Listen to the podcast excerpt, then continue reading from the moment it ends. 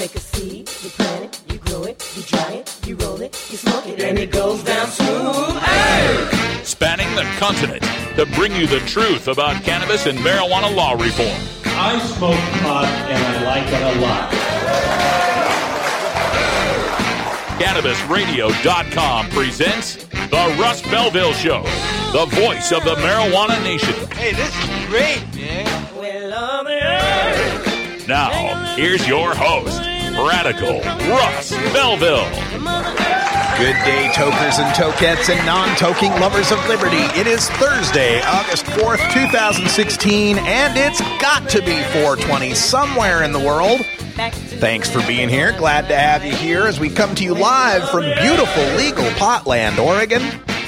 The skies are clear and it's a 90 degree day outside. Beautiful things happening out here in the Pacific Northwest and uh, good things happening here at uh, the studios as well. I uh, went out and secured another laptop and uh, I'm currently getting it all set up and configured. We're not using it yet, but starting next week, we ought to be able to bring you this show without so much of that stuttering problem we've been having by running two different laptops and kind of spreading out some of the uh, activities that each laptop is uh, is doing. So we'll improve the sound of the show. Uh, and thank you for uh, sticking with me and your patience as I get this all fixed.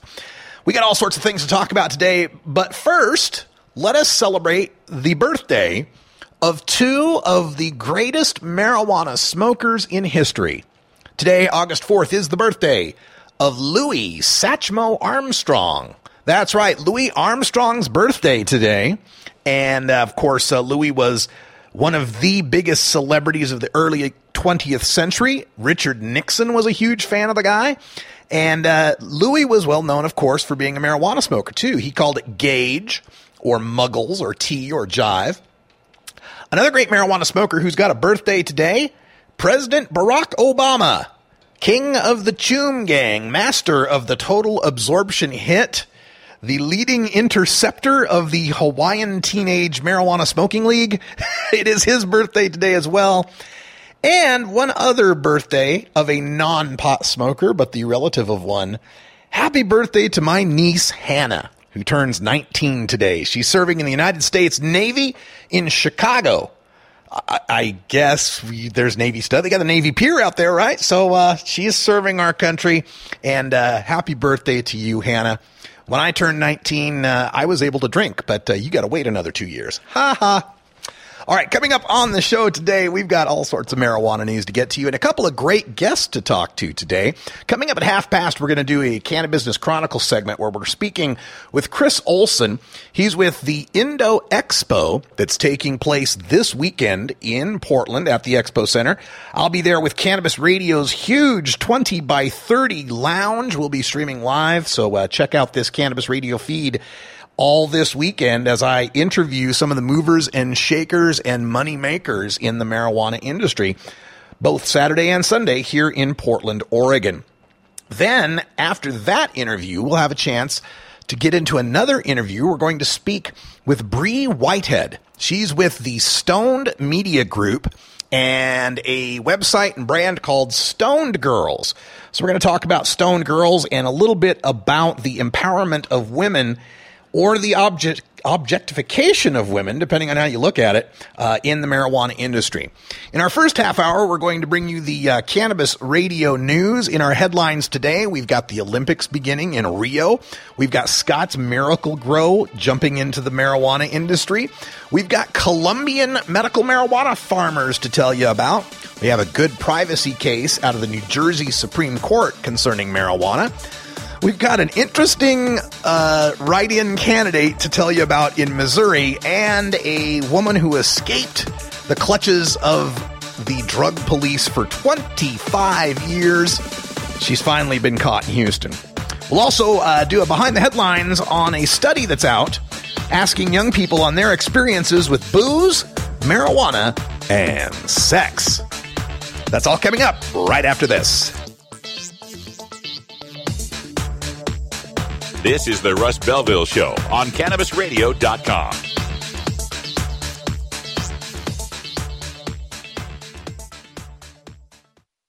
Earn your PhD in THC monetization with CannabisRadio.com. Don't be late. The cannabis business industry is growing. Business is booming. And as new opportunities arise in newly legalized states, each market is getting more competitive. Today, it takes more than just being a good grower. Do you have the resources to market and handle this ever changing business landscape? Let Canna Management Corporation help you grow your canna business with our vast resources and experience to make your business a fully functional service company, financial management, HR, sales, marketing, efficiency, and more. CMC has the experience and the expertise to improve your business and help you better meet the demands of your clients and customers. Call Canna Management Corporation and let our team get you ready to grow. 415-269-8015. That's 415-269-8015. Or visit canna-management.com. Tommy Chong is ready to cut through the smoke and change the tone of Tilk Radio. Hey, this is Tommy Chong. This is Rae Dawn on the other mic. Yes, the eldest. It was and awesome. we saw, it was called uh, Dying to Know. It's a love story between Ram Dass and Tim Leary. Yeah, the gay Jew and uh, Tim. But he wasn't gay when he was a professor. He didn't know. that must have been a shock to his wife. The one time he like met a vagina. The Tommy Chong Podcast, only on CannabisRadio.com. Welcome to my world. You're not high. You're listening to the Russ Belville Show on CannabisRadio.com. We need to build a wall. Okay, maybe you're high too. Are you playing an acoustic guitar but want to be louder without an amp? Try a resonator guitar. Fingerboard extension has National Resophonic and other resonators, square necks and round necks. Stop by the fingerboard extension downtown Corvallis at 120 Northwest 2nd Street today or check out its inventory on the web at fingerboardextension.com. Go wild hog in the woods.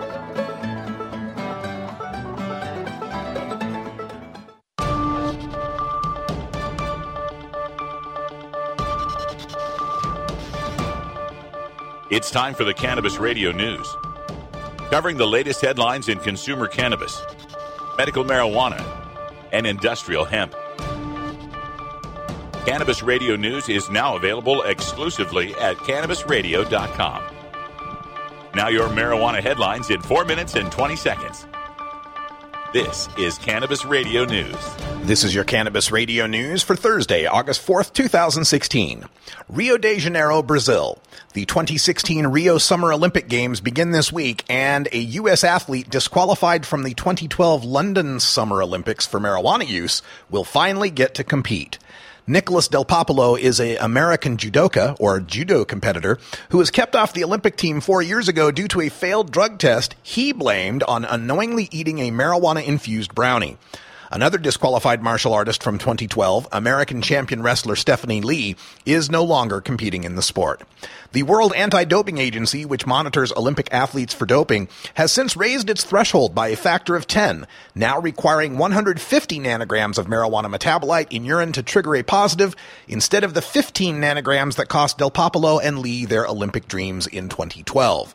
WADA specifically mentioned the need to keep athletes whose use was long before competition from failing their tests. Marysville, Ohio, Scotts Miracle-Gro, the company famous for its lawn and garden products, has made another big investment in the legal marijuana industry by paying $136 million to purchase Gavita, a Dutch grow light company. Scott's has also signed a deal to purchase Botanicare, an Arizona company that makes nutrient and hydroponics supplies. Last year, Scotts paid 130 million to acquire California's General Hydroponics. Scotts runs its marijuana industry business through a subsidiary called Hawthorne Gardening Company, which is well known among cannabis growers for its Black Magic soil brand.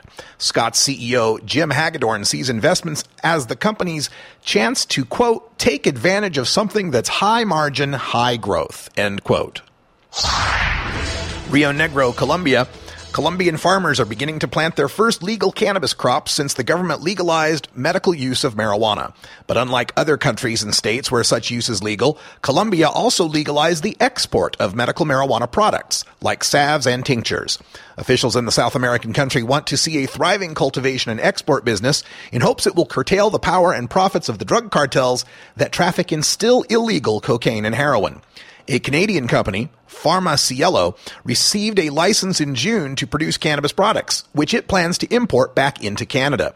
Pharmacielo estimates that once their cultivation facilities are up and running, they will be able to produce marijuana flowers wholesale at just a nickel a gram. Bridgewater, New Jersey.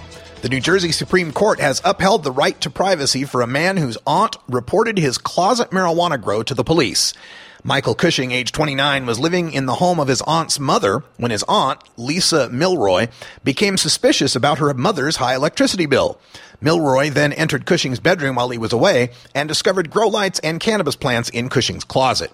Milroy called police and escorted them into the bedroom and closet. Police then obtained a search warrant and seized 16 cannabis plants.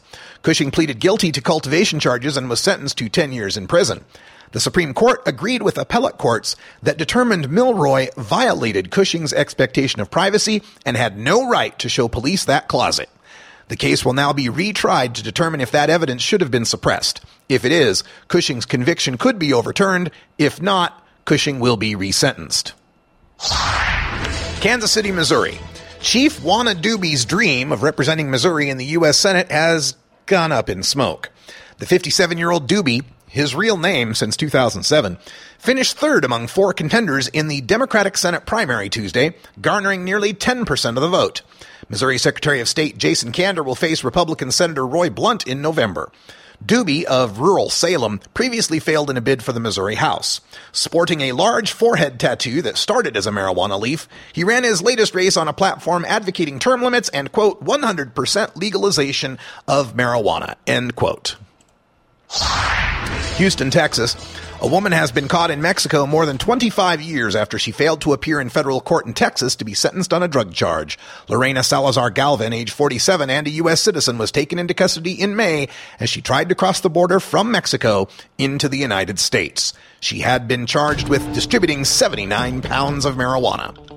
This has been your Cannabis Radio News for Thursday, August 4th, 2016. I'm Russ Belville. Forwarding the cause of legalization and research of the growing cannabis industry one podcast at a time. The Cannabis Radio Network. Play as Ted Growing, expelled botany sophomore and the biggest grower in town, only on Weed Firm Replanted. Available on the App Store and Google Play. It's a lot of work being the biggest grower in town. Maintaining a room full of plants while dealing with a slew of eccentric customers? From a hardcore partier to the curious neighbor next door. Is anybody home? Help me expand my bud business by unlocking new strains, customizing my grow room, and completing challenges that you can't get enough of. Grow your empire so big you can see it from space. Low on funds? Don't worry. Weed Firm Replanted is free to download. Download Weed Firm Replanted for free on the App Store and Google Play today. Get growing, Mr. Growing. Hey, this is Willie Nelson for NORML. And I smoke pot and I like it a lot. I learned a long time ago that marijuana is a lot safer than alcohol. There's nothing wrong with the responsible use of marijuana by adults. It's time we stopped arresting and started respecting those who smoke marijuana responsibly. To learn what you can do to help, contact NORML at norml.org or call toll free 888 67 NORML. The Russ Belville Show is blogging and podcasting daily at radicalruss.com. Don't want to spend money on a night out, but don't know what to do other than watching TV or playing video games? Consider playing guitar, bass, banjo, or mandolin. The instrument will give you hours of entertainment with friends with minimal expense. Stop by the Fingerboard Extension downtown Corvallis at 120 Northwest 2nd Street today or check out its inventory on the web at fingerboardextension.com. The world of cannabis is evolving at a frenetic pace. The Russ Belville Show gets behind the headlines to take a deeper look at breaking news in our Cannabis Focus. Today in the Cannabis Focus, we take a look at a new study coming out of New York University, published in the Archives of Sexual Behavior. And it's a study on young people, their use of alcohol and marijuana, and what difference it makes in their sexual experiences. According to uh, one of the lead researchers, Joseph Palamar, quote, it is important to examine users' sexual experiences and sexual risk behavior associated with use to inform prevention and harm reduction, end quote. Now, in the study, they interviewed 24 adults, 12 males, 12 females, all heterosexual, all HIV negative, who recently used marijuana before sex. And then they compared that with people who had used alcohol before sex and tried to figure out what were the differences. And what they found is that the alcohol users more commonly were seen to be outgoing and more often facilitated connections with potential sexual partners. In other words, booze gets you laid more than weed does. However, they also noted that alcohol was more likely than marijuana to lead to what they call atypical partner choice or post sex regret. Let me translate. Uh, booze gives you beer goggles. and you may wake up uh, like uh, Willie Nelson once said I uh, went home at 2 with a 10 and woke up at 10 with a 2. so that's the uh, effect of alcohol, right? Uh, according to the researchers, alcohol was commonly used as a social lubricant to meet sexual partners, and uh, they said that. Um, what they found that was interesting, according to Dr. Palamar, he says the illegality of marijuana actually facilitated sexual interactions because it's illegal in most places. It produces a strong odor, so you have to use it in a, in a private setting. And that private setting then leads to more intimate situations to facil- facilitate sexual encounters what they found was that the booze was more likely to get you laid in general. And when you did get laid, it was more likely with strangers and people you were more likely to regret having slept with. The beer goggles effect. With marijuana, they found while it didn't cause you to get laid as often, the people you did get laid with were more likely to be friends. A friend with weed is a friend indeed, right? So uh, that's an interesting part of the study. The other part is they wanted to note the actual effects, the drug effects of uh, alcohol and marijuana, and it's kind of a, a sad trade off. Alcohol for men was associated with sexual dysfunction, the old whiskey dick, uh, right? and then with women, marijuana use was associated with vaginal dryness again, just like, you know, any mucous membrane, you know, how you get dry mouth when you smoke weed, well, it's the same effect, right? So, uh, I think what we've got here is a situation where men ought to smoke the weed and women ought to drink. no, no, I'm just kidding. Uh, they also they also noted um, the sexual effects tended to be similar across both males and females. Alcohol and marijuana were both associated with loss of inhibitions. Both appear to be associated with increased feelings of sexual attractiveness. So they didn't find much difference that way. Dr. Palamar said it wasn't surprising that alcohol use reportedly led to less post sex satisfaction than marijuana.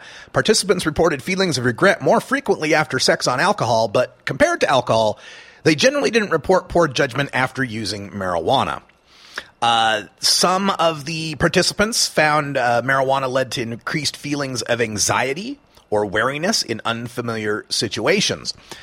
This also is part to part of the uh, understanding of of how the alcohol reduces the inhibitions and the judgment in such a way that you're going to end up with more less uh, uh, desirable partners, whereas marijuana affects your inhibitions, but not your judgment, right? The, uh, the doctor, Dr. Palamar, says sexual encounters with marijuana tended to be with someone the individual knew. Sex on alcohol was often with a stranger, so the situation before sex may be much more important than the drug used. The uh, alcohol was also associated with riskier s- sexual behavior And both marijuana and alcohol seem to increase the risk for unsafe sex, uh, not using condoms, for example. Dr. Palamar says research is needed to continue to study the sexual effects of recreational drugs to inform prevention, ensure users and potential users of these drugs are aware of sexual effects associated with their use. And uh, he also. Uh, Come out and fight! It is a good day to die! He also goes on to point out uh, that the just say no attitude toward drugs uh, is not helping in any way to lead to better sexual outcomes. We need to inform our young people about these drugs and the effects they have. All right, we got to take a break. It's 420 in Denver, Colorado. We'll be right back with some drug war data mining.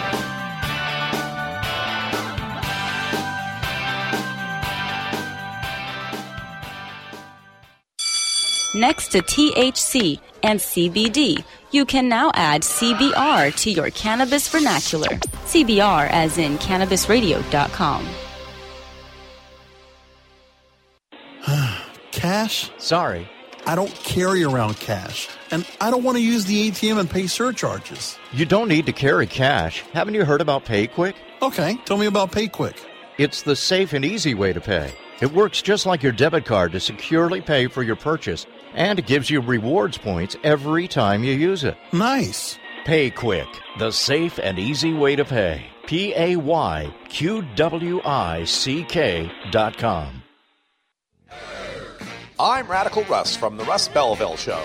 Good everybody, Radical Russ here in Aspen, Colorado at the Alaska Northwest Cannabis Classic, at the 26th Annual Boston Freedom Rally, at the High Times Cannabis Cup Northern California, day one of CannaCon in Seattle, Washington. It's the Russ Belville Show, the NPR of POT, weekdays live at 6 Eastern, 3 Pacific, exclusively on CannabisRadio.com. The Russ Belville Show. Chat is for friends 18 and older. We expect our chat to be civil, mature, and free from excessive profanity. If you don't like these rules, there are approximately 6 billion other chat rooms with lower standards that you can visit. Hey everybody, it's Radical Russ here from 420 Radio, inviting you to be like me and get your ink done at Lucky Horseshoe Tattoo, Fort Worth's most female-friendly, clean, sterile, awesome tattoo shop. Thomas and his crew are true artists who can design you a custom piece or use a design you bring in. Lucky Horseshoe Tattoo also offers all styles of tattooing as well as piercings and all-around fun. In the DFW area, stop by Lucky Horseshoe Tattoo and tell them Radical Russ sent you.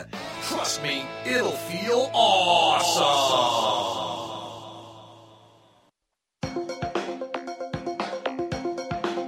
The end of adult cannabis prohibition is easy because we have facts, science, reason, compassion, evidence, truth, and logic on our side.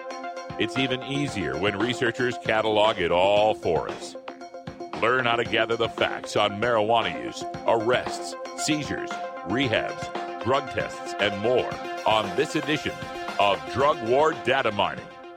Welcome, everybody, to the Drug War Data Mines. Today, we are going to be taking a look at figures from the Substance Abuse Mental Health Data Archive, or SAMHDA. This is part of the Substance Abuse Mental Health Services Administration, or SAMHSA. And you can follow along if you like by going to the internet. It's S A M H S A, SAMHSA, S A M H S A dot gov slash data. And that's where you can find a treasure trove of government information, surveys, and other data regarding uh, drug use, mental health, uh, drug rehabs, and so forth. Today, we're taking a look at data from what's called TEDS, the Treatment Episode Data Set, and particularly TEDS A, which is the admission data. They also have TEDS D, which is the discharge data. But we're going TEDS A. And TEDS A reflects the data from all of the rehab entities out there that accept some sort of federal money, and therefore they have to do federal reporting. So this is not all rehabs. Private rehabs may not be included in this data if they take no federal money. The last estimate I heard was this represents at least 58% of the rehabs out there. There's no reason to expect that the other rehabs data might be very much different, but again, I can't confirm because the private entities aren't required to report. But from what we get out of TEDS A, With my research today, I can come up with a very definitive statement, and that is medical marijuana has done nothing to stop the forced rehab of marijuana consumers. Now, this forced rehab I talk about is when you get busted with weed in an illegal state, you uh, usually end up getting some sort of probation, and sometimes that probation can come with uh, a sort of a rehab element, whether it be inpatient or outpatient. And you are required to go to this rehab and required to submit to, you know, sometimes the 12 steps, which is kind of a pseudo religious thing that's not been scientifically proven to be any better than quitting cold turkey. And oftentimes required to submit to urinalysis, drug tests that, of course, make the drug testing providers more money, make the rehab providers more money, and so forth. So as I look at this data, the TEDS A data, I decided to, to take a look at the reports from 1996 and 2012. So 1996 would be the data that was collected up through 1995. So it reflects data pre medical marijuana. Then collecting the data in 2012 gives us the information for pre legalization, but post a whole lot of medical marijuana. So, what have the differences been? The first thing I took a look at were people that were referred to rehab for marijuana where marijuana was the only thing they were referred for. And, and this is done by uh, some variables. MARFLG, MAR flag is positive if someone has checked in for marijuana. And there's another variable called num subs, which means number of substances. And I flag that for one, one substance. So MAR flag, yes, one substance would mean marijuana.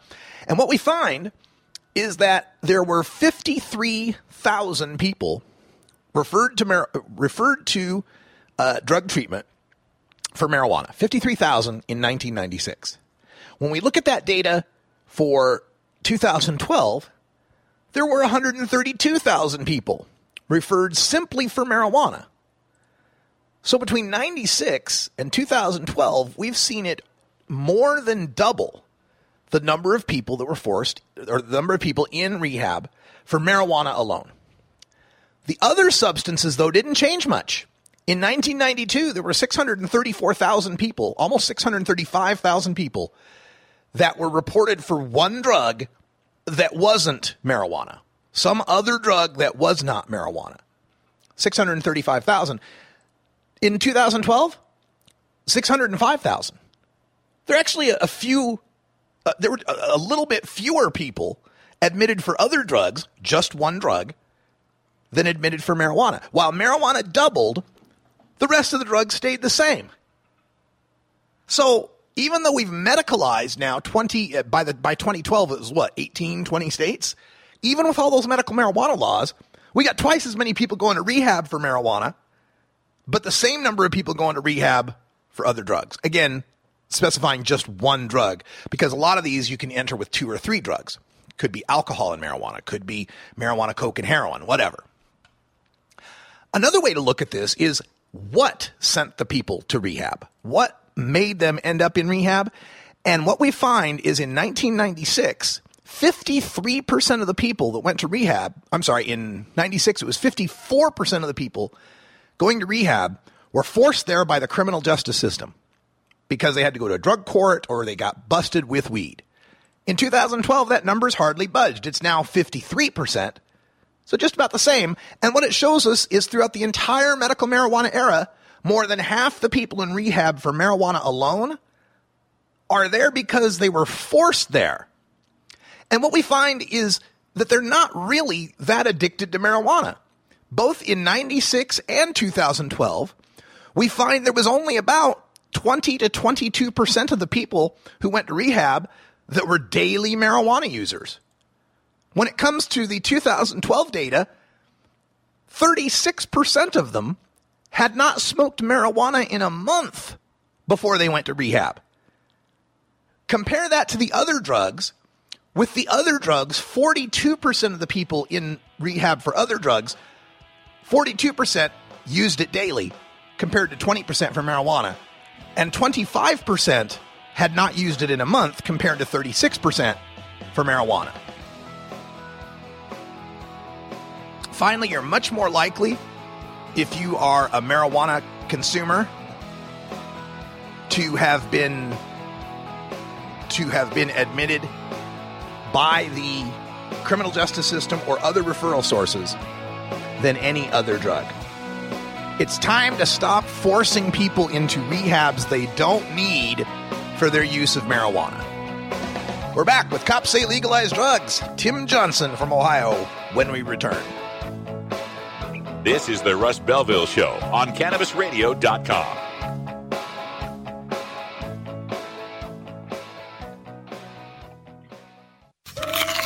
Keep your cannabis cravings under control. Feed your mind with CannabisRadio.com. Hurry! Its temperature is shooting past a thousand degrees Fahrenheit. It's burning up. I'm afraid for this little guy, it's just too late. What caused the problem? Only Dr. Dabber can maintain the perfect temperature for a smooth tasting, slower burn. This standard vaporizer lost all of its health benefits, sending it up in smoke. So you're telling me that most vapor pens burn so hot they produce smoke, not vapor? Correct. Keep away from those standard vaporizer pens and turn to Dr. Dabber. Doctor's orders. Less heat, more flavor. Hi, I'm Montel Williams. Most of you know me as a talk show host, but I'm also an author, actor, single father of four, avid snowboarder, and I'm also a medical marijuana patient. Living with multiple sclerosis, I'm in pain every day. Medical marijuana is my last resort, and it helps me when all other drugs have failed.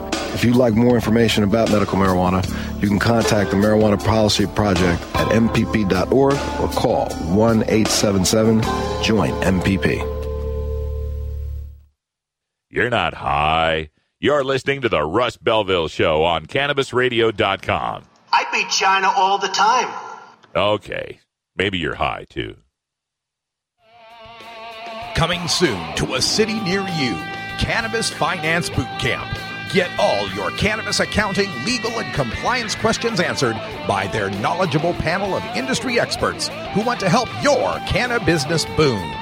Whether you're a grower, dispensary operator, or a newcomer to the field, your cannabis business needs Cannabis Finance Boot Camp. For information on upcoming events, visit CannabisFinanceBootcamp.com.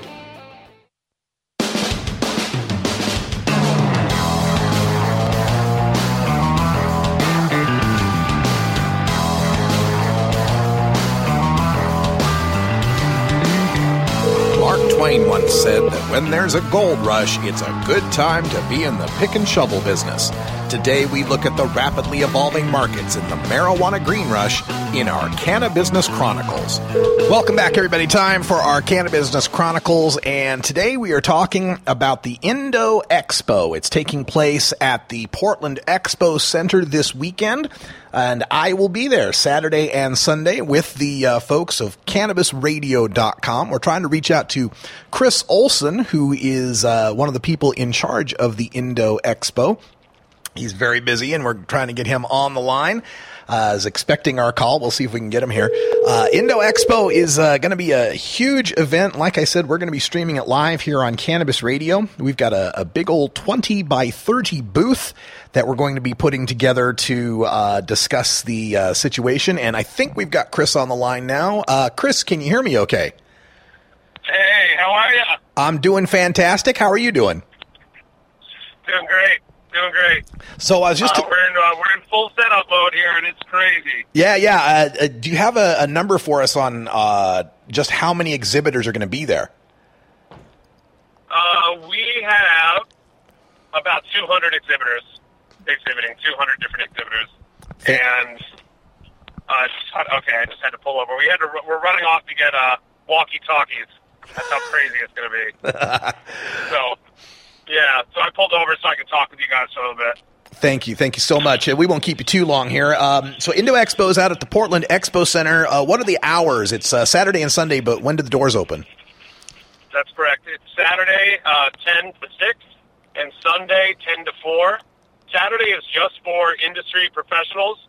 So if you're in the industry, if you grow, if you're a large-scale grower, uh, medical grower, have a collective, a farm, a dispensary, a hydro store, a garden center, smoke shop, gift retail, that kind of thing. If you're in the industry, Saturday's the day for you. Um, if you can't make it Saturday or you're public, you can attend on Sunday. Um, so Sunday is industry and public. Saturday is industry only. The hours are 10 to 6 on Saturday, 10 to 4 on Sunday. And also Sunday, we will have a career fair. So anyone looking to get a job in the industry, come on down. We'll have uh, resume reviews, and it's forty dollars in advance or thirty dollars. Uh, I'm sorry, it's thirty dollars in advance online at www.indoexpo.com or thirty uh, forty dollars at the gate. Okay, folks, get online. And all of our all the seminars are complimentary too. Yeah, for get, everyone. get online to indoexpo.com. That's I N D O E X P O.com. Get those $30 tickets while you still can. And uh, tell folks a little bit about the seminars uh, and some of the information they're going to pick up. Well, the seminars range uh, everything from grow techniques to greenhouse growing to using teas to organic pesticides, extraction, uh, running your canna business, the future of the industry, um, quite a bit on uh, labeling, branding, marketing, things of that nature. We have some on lighting. Um, we have some of the biggest, some of the largest verticals in the industry, and most of them are speaking. So we'll have people speaking from Gavita, Holland, from Dosatron, from Eden Labs. Um, so we've got some real heavyweights at this show. Uh, John from Cutting Edge, uh, Farmer Tom, I know is a local cannabis celebrity up here in this area. So we've got quite a bit of great seminars ranging uh, in almost every aspect of the industry. Uh, there's a lot to learn, just a lot to learn, and a lot of it is very uh, strategically planned out. We've got, you know, a lot of the hot button issues or, or what the seminar topics are on. All right, all right. Hot button issues. Uh, like what kind of issues are you talking about? Uh, I would say primarily packaging and labeling is a big one right now. Everyone's kind of in limbo, going, well, what what exactly are the rules going to be, and what changes am I going to have to make, and lots of answers. And then, secondly, pesticides. Uh, the regulation that kind of comes, it comes. It takes a little while in each state, but it will come. And by by knowing about it and being proactive, getting ahead of it, uh, a business can save itself. We watched it happen in Colorado. The edible the edible laws when they changed the regulations with edibles was a major hit for a lot of the edible companies. So a lot of them went under. Um, if all of a sudden you find out your packaging is lowering your margins by you know a dollar and twenty five cents per edible, you know that can that can ruin you. So um, there's a lot of answers to a lot of questions and a lot of people pointing out, hey, these are the problems that other states have had. This is what's coming down the pipe. Let's prepare yourself for it and make the necessary adjustments now so that it's not going to hurt your business. Hmm. Um, it's it's it's a little the industry's a little newer here, so we'd like to try to get up there and, and, and try to help out, you know, and give people some answers to some questions that they've been asking for a while, you know. Yeah, uh, the changing laws in Colorado, Oregon, uh, Washington to some extent have been a, a big problem for a lot of the uh, people getting into the business and the people who have already been in the business. Aside from the changing regulations, though, is there any differences you're finding uh, amongst the businesses regionally? Like, are there different needs in the Pacific Northwest than there are in, say, Colorado? Yeah, yeah. Actually, we are really enjoying the climate here in the industry and the climate. The weather's actually amazing too. But the um, the it seems that the state of Oregon is really welcoming the industry. Um, it's much more friendly, um, and the rules seem to be much simpler put. Um, you know, some of these things that we got in Colorado were literally door stops, and here it's you know it's a one page form to switch over from medical direct. I mean, it's it, and it's in layman terms. It's something you can read and understand. So I know it's hard for people here in Oregon and the, and the rules and the changes, and it's a big uh, adjustment. But believe me, it could be a lot worse, a lot worse. And um, so I, I I I like the way the industry works here, and I also like how comfortable it is. And there's a lot of people growing quite a bit too. Um, and it's easier for people to have farms. I'm down in Southern Oregon. We re- we relocated out to Oregon this year because we love it so much out here. And uh, I just think it's great down there where we're at in Applegate. Ev- almost everyone grows, and um, yeah, it's just it's just nice and comfortable, and uh, it's refreshing. You know. So is it your uh, is it your opinion then that if someone's you know wanting to break into the marijuana industry, that Oregon is the place to be?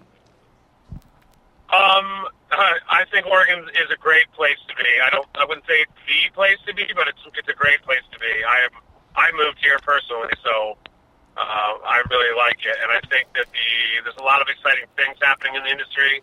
I think that the show is really going to help to create a platform where people can come and showcase that. Um, I think the timing is is perfect. The timing and the location, um, the tenor of the industry, everything is just right. Like the stars are aligned Mm. with this event. I can just tell already. It's going to be amazing. We're speaking So with we're Chris. all really, we're really excited. Yes, yes. We're speaking with Chris Olson from Indo Expo. You can find out more at indoexpo.com. It's taking place this weekend in Portland at the Expo Center. Saturday is industry only. Sunday is industry and public. They've also got a job fair going on Sunday if you want to get yourself a job in the cannabis business world. And uh, Chris, you know, as as uh, marijuana becomes more legal, you know, this uh, November we've got five states voting on it. We could lock up the entire West Coast and Southwest. And with that, Right. we're, we're see- and, and with that, we're seeing more and more of these expos. How how will Indo Expo grow and compete as we get more and more legalization? Um, I think our show it's just it's almost a different animal than these other shows out there. A lot of these events are they're kind of saying like, "Hey, come check out the pot show." You know, it's like a pot circus. It's just a bunch of celebrities and football players and just the same recycled recurring. You know, it might as well be blow up dolls at this point, just dragging them around. And uh, it's like enough's enough. Our show is a real industry show. It's for the industry by the industry. The people walking the floor are cool, seasoned vets. They're they've been in it. They know what they're there for. You know, you're not teaching people how to pH their water and stuff. We welcome newcomers, but it's it's not a consumer show. It's you know, we're also not charging our buyers money. I think that's a really good point. That's something that sets our show aside. We want to share the platform. We want people to get the education and the knowledge and the connections. We're not trying to covet those. We're not trying to keep a hold of those things and say, oh, you can only have these connections if you pay us a lot of money. That's not what our show's all about. We don't charge our buyers. We are, our boost prices are all inclusive. It includes everything that you need. We even pick up the parking spot. We hmm. go around all the dispensaries and the hydro stores and the garden centers, and we invite them to come, and we don't charge them money. Our seminars are complimentary. Our party is complimentary. Like we do all this stuff to give back to the industry that's supporting us, and it's you know it's we want to say thank you to everybody in Oregon too. I mean, we, everyone's just been so behind the show. It's just amazing how how much support we've gotten, and I Hmm. think that that's reflective of of the industry and the good things that are coming because of the cannabis industry in Oregon. I, I really think uh, this is where everyone's going to come together, get a lot of things figured out, and get to get, to work. All we right. get this thing dialed in. Well, Chris, we got about a minute left here. You briefly mentioned something about a party. Well, we can't really talk about the party. too much. It's, uh, Okay. what party? You What party? Yeah, Okay. Exactly. I, I must have You been. need a golden ticket. Yeah. Everybody look under their seat for the golden ticket. I smoke a lot of weed. I must have been hearing something. All right, it's Indo Indo Expo this weekend at the Expo Center in Portland. You can get there on the yellow line on the Max if you're into the uh, That's right. into the public the transpo. Anything else in the last 20 seconds here you want to give a shout out to? No, no, that's it. Thank you guys so much at Cannabis Radio. We really appreciate you guys too, and we have a big lounge set up for you guys, so you guys will be broadcasting from the events. And um, our handles are Instagram, Twitter, and Facebook are Indo Expo Show at Indo Expo Show. And again, our website is www.indoexpo.com. Uh, it's Saturday and Sunday. Saturday just for industry, Sunday for industry and public. And everybody, come on down and, and check out the show. It's gonna be it's gonna be a great time. Right on. Well, thank you, Chris Olson, for taking the time, pulling over and talking to us. I'll let you get back on the road because I know you got a lot of stuff to finish. Thanks, thank you, thanks guys. Take care. We'll see you. In a, we'll see you in a couple days. All right, we'll see you at the expo. That's uh, Chris Olson from the Indo Expo. We'll be there all weekend in the huge lounge. You heard it from him. Stay tuned. We're going to take a quick break, pay some bills, and when we come back, we've got another guest joining us, Bree Whitehead from the Stoned Media Group, telling us about Stoned Girls.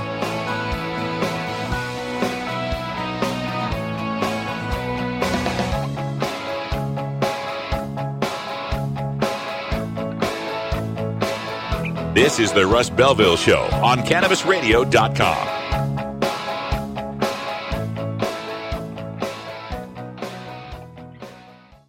From dabs to chivas, sativas to indicas, we roll out a whole concentrate of fresh new content every week.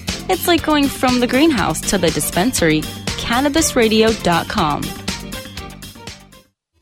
Great websites today need expert web design and development and need to be e-commerce ready and mobile friendly. But building a marketable and profitable website can be an uphill climb. Ready to make your new website or replace your existing website? Think Orange as the new way to get in the black. Orange Hill Development works with Fortune 500 companies and offer the same top quality development service at a fraction of what other providers charge. Brands like Absolut, Carlsberg, and Nestle trust Orange Hill Development. Find out why you should trust your website with Orange Hill. Contact Orange Hill for a consultation today at orangehilldevelopment.com. I'm Radical Russ from the Russ Belville Show. Senator Mark Madsen of Utah. Mark, welcome to the show. Everybody kind of turns a blind eye. They obviously have to go to some other state. Representative Lou Fredericks. We're going to get something on the order of nonviolent possession offenses. State Representative Kathy Tilton. Where does it go from personal use to commercial use? It's the Russ Belville Show, the NPR of POT, weekdays live at 6 Eastern, 3 Pacific, exclusively on CannabisRadio.com. The Russ Belville Show, where the truth about marijuana gets more than a minute to speak. When you are starting up a medical cannabis business, you want a fired up lawyer who understands the needs of cannabis consumers. The law office of Lauren Vasquez is your fired up lawyer for the cannabis industry. Visit her website, fireduplawyer.com, or call 1 855 MMJ Laws for more information. That's 855 665 5297 for Lauren Vasquez, your fired up lawyer, or email fireduplawyer at gmail.com.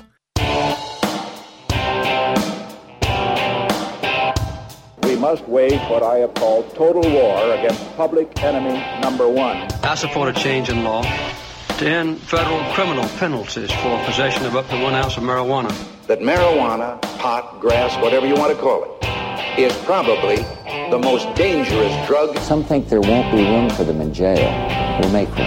I experimented with marijuana a time or two, and I didn't like it and didn't inhale. One major responsibility is to encourage people to use less drugs.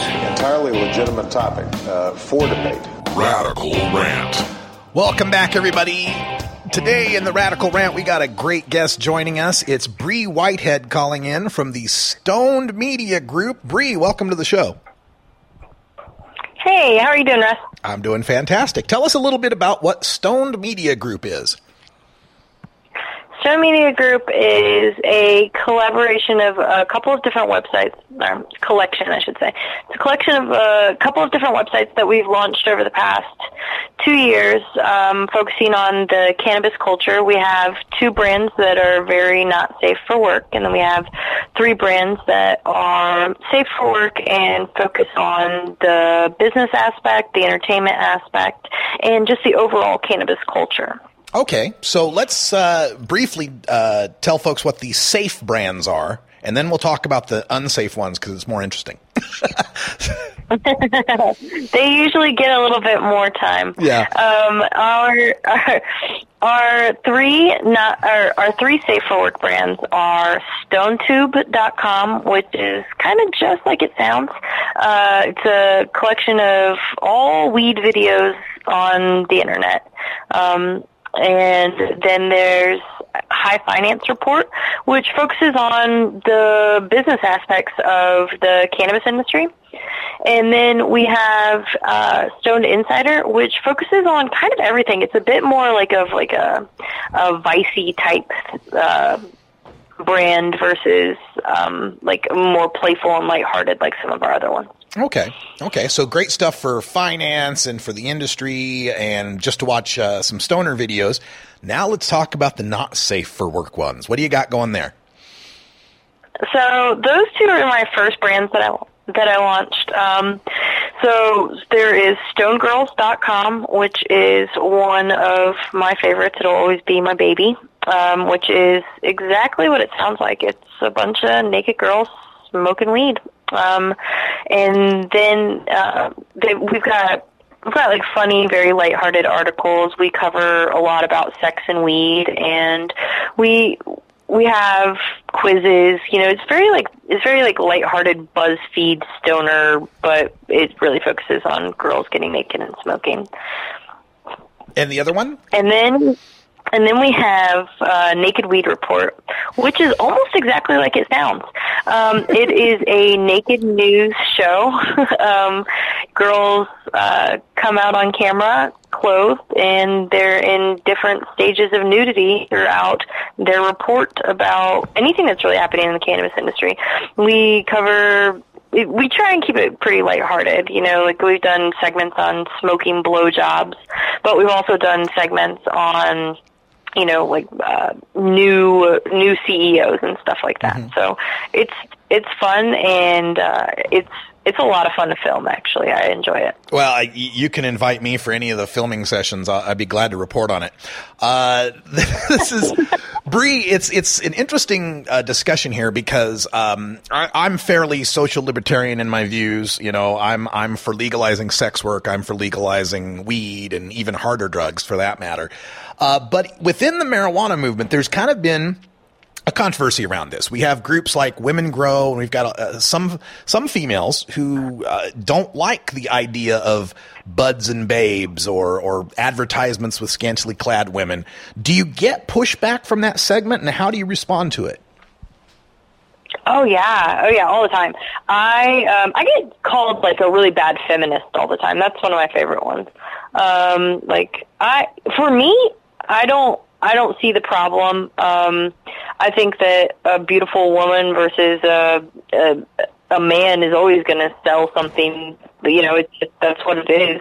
Um, I think that the like women women grow. I think it's a I shouldn't single out women grow. Um, I think that women or or people that have that be narrow minded to think that these women are somehow being coaxed into doing this. You know, like uh, most of the women that work for me, um, I have I have this like I when I started doing this, I had one big rule, which was to be a light behind their eyes. Um, which you know, I mean, if you're if you're hiring some girls, you, you may not see that light, and you may be like, "Man, I can't, you know, we can't work with you," because we're an adult. You know, that's what we do, and there are there are girls that maybe you're doing it for the wrong reasons. But every girl that works for me, it, like they're most of them are business owners. Most of them, like I have one girl that speaks four languages and owns more companies than I do. Hmm.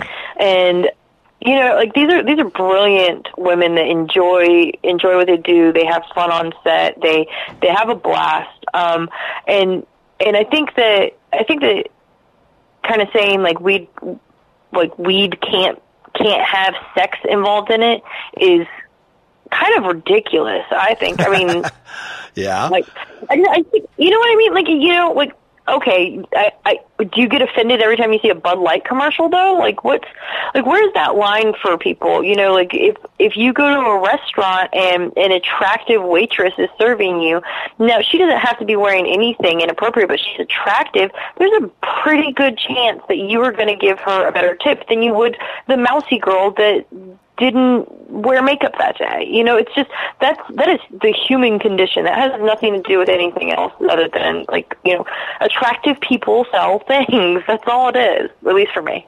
Yeah, yeah. Now the uh, website again, uh, again, these are not safe for work. It's stonedgirls.com. And what was the second one you mentioned? NakedWeedReport.com. nakedweedreport.com. Uh, you know, I do uh, uh, headline news every show uh, here on the radio, and I'm naked all the time, but nobody knows it. So, no, I'm just kidding. Not naked at all. We've just gotta we've just gotta film it and put it on Naked Weed Report. Uh, you still want to get hits, don't you? Yeah, I think I, I, I'm not gonna lie. I think I might lose some viewers off of that. I think so. Let's stick to radio for myself here. Uh, so, Bree, how did you start Stoned Girls? What guy were you? Were you in the adult space first, and then moved to weed? Were you in the weed space first? Brought in adult? Was it all new to you? How did that happen?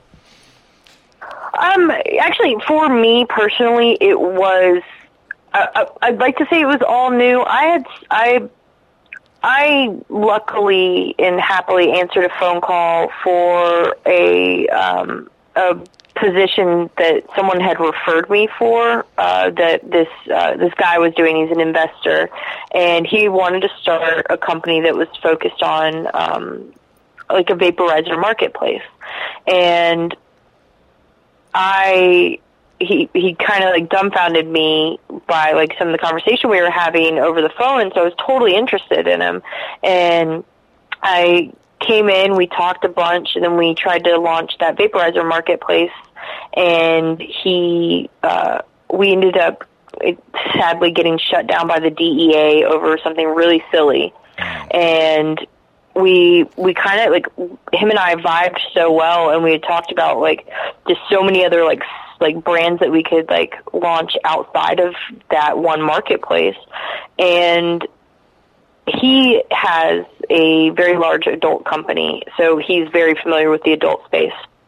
And I've never done anything in adult, and that like that vaporizer marketplace was kind of my first like jump into even a peripheral cannabis brand. Yeah. And so we we kind of we kind of came back and forth and we spent probably six months just like keeping in touch and talking and then Stoned Girls happened. We just started like we we actually were like, Hey, is this domain available? Oh God, it is avail- it is available. Like let's go, you know, and just kind of like snowballed from there and then we spent about six months building and launching hmm. and that was it. Yeah. How many women can you estimate have appeared on Stoned Girls? I have over 40 models. I have 30 active ones, and I, I actually, you know what? I think I have over 60 because I, I I always kind of try and black out that first year a little bit because we definitely evolved and we definitely got better and bigger. Um, but uh, we but yeah, I, we have like when we do a photo shoot and like and I would say about thirty percent of the girls are girls that return that we request to return. But when we do a photo shoot, we do we do like four days straight, and we do so we I mean it's a pretty big production. It, but uh, the yeah, so we have about typically when we do and we do we try and shoot at least twice a year, and then we do like some kind of like one-off shoots with specific girls um, throughout the year. But we have in in one year we'll we'll get we'll probably get about forty new models. So I mean those are And and models can they apply through your website if they're if they're interested? Oh, absolutely. Go to um, stonedgirls.com uh, slash submit or feel free to email us at girls at stonedgirls.com. Fantastic. Now, do you have any plans? We got about a minute left. Do you have any plans for expansion? Maybe stoned dudes for the ladies and the uh, gay male audience? I get that question all the time. Um, maybe one day. Uh, you know, I do own stonedboys.com, so maybe one day. All right, all right. So uh, you heard it there, uh, my female listeners. If you want stonedboys.com to get online, uh, send some email Bree's way and let her know that you would support such a website. We can get that happening. yeah. We're all inclusive Yeah, here at the Russ Belville Show. So, uh, so uh, Br- Bree, just to, to uh, wind things up here, are there any other? Uh, well, you, you mentioned all the websites. You want to run through the uh, the the safe for work ones again for the folks that joined us late? Yeah, um, we have stonetube.com, highfinancereport.com, and stonedinsider.com, all of which are fun. And if you get a chance, or if you can't, write down all of those. So quickly, just go to stonedmediagroup.com. Oh yeah, the all-in-one stonedmediagroup.com. You can find all the websites we've been talking about. Three safe for work, two not safe for work. Plenty to look at. Bree Whitehead, thank you for joining us on the show and telling us about this. All right, thank you so much, Russ. All right, have a great day. And that's all the time we got for hour one. Thanks for joining us. Stay tuned for hour two. Toker Talk Radio is up next, where we get a little political. Yesterday, Governor Gary Johnson and Governor William Weld appeared on CNN at the Libertarian Town Hall. We'll talk a little bit about that. We'll also take a look at some of the other stories breaking late here in the weed news. And don't forget, this weekend, our live coverage from Indo Expo in Portland, Saturday and Sunday, 10 to 6 on uh, Saturday, 10 to 4 on Sunday. For everyone here at CannabisRadio.com, I'm Radical Russ. Thanks for joining us. Until next time, take care of each other, tokers. This is the Russ Belville Show. The Russ Belville Show is blogging and podcasting daily at radicalruss.com. You plant it, you grow it, you dry it, you roll it, you smoke it. You take a seed, you plant it, you grow it, you it, you roll it, you smoke it. You take a seed, you plant it, you grow it, you it, you roll it, you smoke it, and it goes down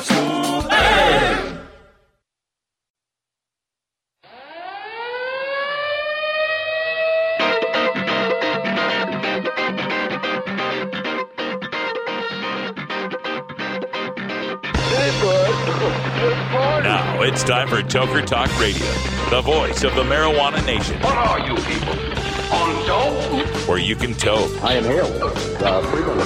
Or you can talk. I experimented with marijuana and didn't inhale. Or you can toke and talk. Ten federal criminal penalties for possession of up to one ounce of marijuana. While we talk about toke on Toker Talk Radio. So, by the way, when it comes to pot, you know, if you're 40 years old, you live in a log cabin in Oregon, you got 12 giant pot plants in your backyard, have a ball. Live from beautiful Portland, Oregon at Rolla J Studios. Hey, Just not cannabis. Plus your calls live at 971 533 7111. They're walking on their pants with their cap on backwards, listening to Enema Man and Snoopy Snoopy Poop Dog. What's to keep somebody from getting all potted up on weed and then getting behind the wheel? Gateway theory doesn't work. It's a reality. Holland, is it real? Don't tease me. We're locking up people that take a couple of puffs of marijuana, and, and the, the next thing you know, they got 10 years. And now, here's your host, the guru of ganja graphics, the sultan of sativa statistics, and the worst nightmare of a reefer mad prohibitionist. A polite, perspicacious, productive pothead with a propensity for PowerPoint. Radical Russ Belville. Welcome back, tokers and tokettes and non-toking lovers of liberty. I'm Radical Russ coming to you live from beautiful legal Potland, Oregon. Thanks for joining us here on the show. We were just speaking to our guest, Bree Whitehead from the Stoned Media Group, stonedgirls.com. And uh, I didn't go as deep into that interview as I could have gone. I'll tell you, um, it's always been a, a, an interesting topic to have to deal with in marijuana, and that is the confluence of sex and marijuana. And right off the bat, marijuana is a difficult culture, a difficult group for women to be a part of, just demographically speaking. When you look at the stats on who smokes weed, and you break it down by lifetime use, like have you ever smoked weed in your life? It's about 55% male, 45% female. Maybe a little less than that, maybe 52 48, right? But it's real close, right? But men, by and large, are more likely to have tried marijuana in their lifetime. And then as you narrow down that statistic, if you narrow it down to smoking, have, have you smoked this year? And then if you narrow it down further to have you smoked this month? And you narrow it down further to are you a daily toker? The more often someone smokes pot, the more likely they are to be male. When you get down to the daily pot smoker demographic, it is 68% male, 32% female. So we're talking a two to one margin. For every one weekly toker who's female, there's two weekly tokers who are male. So, ladies, if you're looking for a fella, start smoking more weed. We're out here. there's a lot of us. No, it's just a little bit of a joke, just a little facetious there, but it is. It is a, a, a difficult thing because just right off the bat, your pot smokers skew male. The other part that makes it difficult is pot smokers skew young. When you look at the 18 to 25 age group, you got, you know, one out of three that are smoking pot on an annual basis or uh, on a monthly basis, I should say. And then once you get past age 25, that curve drops quite a bit. Till you get to, you know, around the 60s, you know, 60 years old or so, it's only like 1% of the people are smoking pot. So this is uh, this is what leads to the marijuana movement, the marijuana industry, people in marijuana being overwhelmingly male, overwhelmingly young. And what do young males like? Well, young men like young women. So, whenever we deal with this topic of sex and, and, the marijuana industry, I worry sometimes. I, I shouldn't say worry. It, it, it, it concerns me that too many people are wanting to blame the players instead of blaming the game, right? Bree Whitehead or Coral Reefer or any of the women out there that are trading on sexual appeal to build their business, build their brand, whatever it might be, are going to run into this uh, uh, this system and, and this this um, these notions that they, Bree or Coral or any of these women, are doing something. They they are doing something wrong. They're doing something bad. They're exploiting sexuality. They're selling sex. They're whatever, however you want to uh, uh, deal with it, however you want to call it. But that's blaming the players. Blame the game. Marijuana's not unique in using sex to sell, as Bree was talking about alcohol and so forth. We live in a sexualized culture, a patriarchal sexualized culture. Marijuana is as subject to that as This anything is else Russ is. Belville Show on CannabisRadio.com.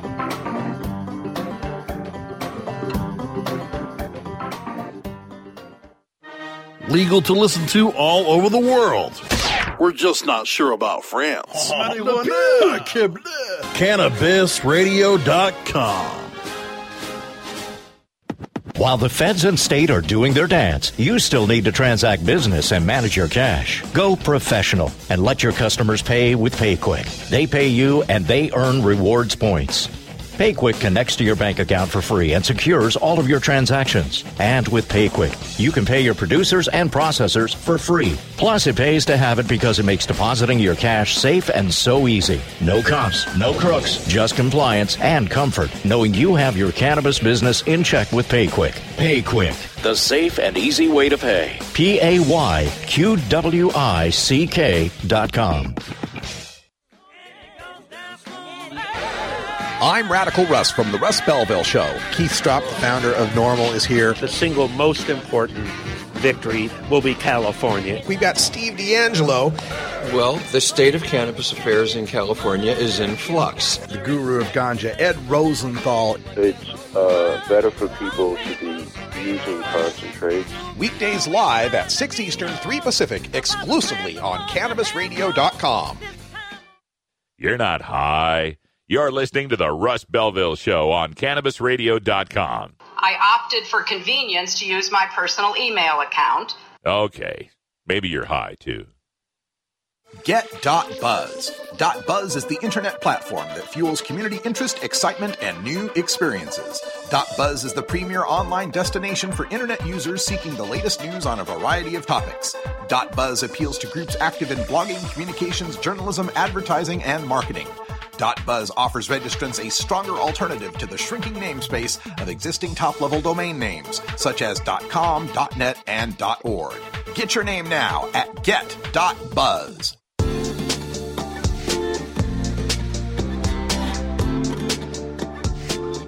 Most of us pirates, we go on vacation to North Dakota, you know, because they've got a town called Argusville. Arr, arr, arr. What are you smoking there, boy? This is Dan Michaels from DanMichaelsAudio.com, and you're listening to Radical Russ on CannabisRadio.com. Welcome back, everybody. It is nine after the hour.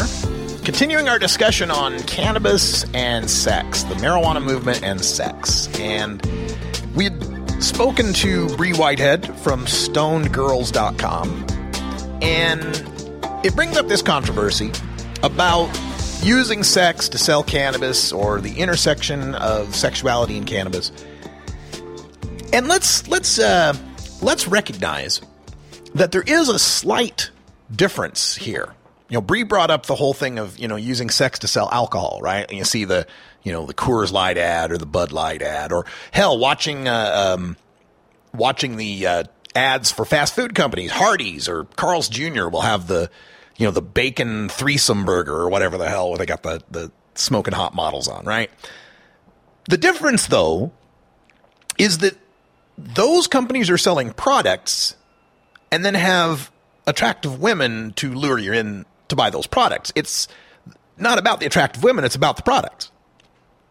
Something like Stoned Girls, on the other hand, is selling the girls.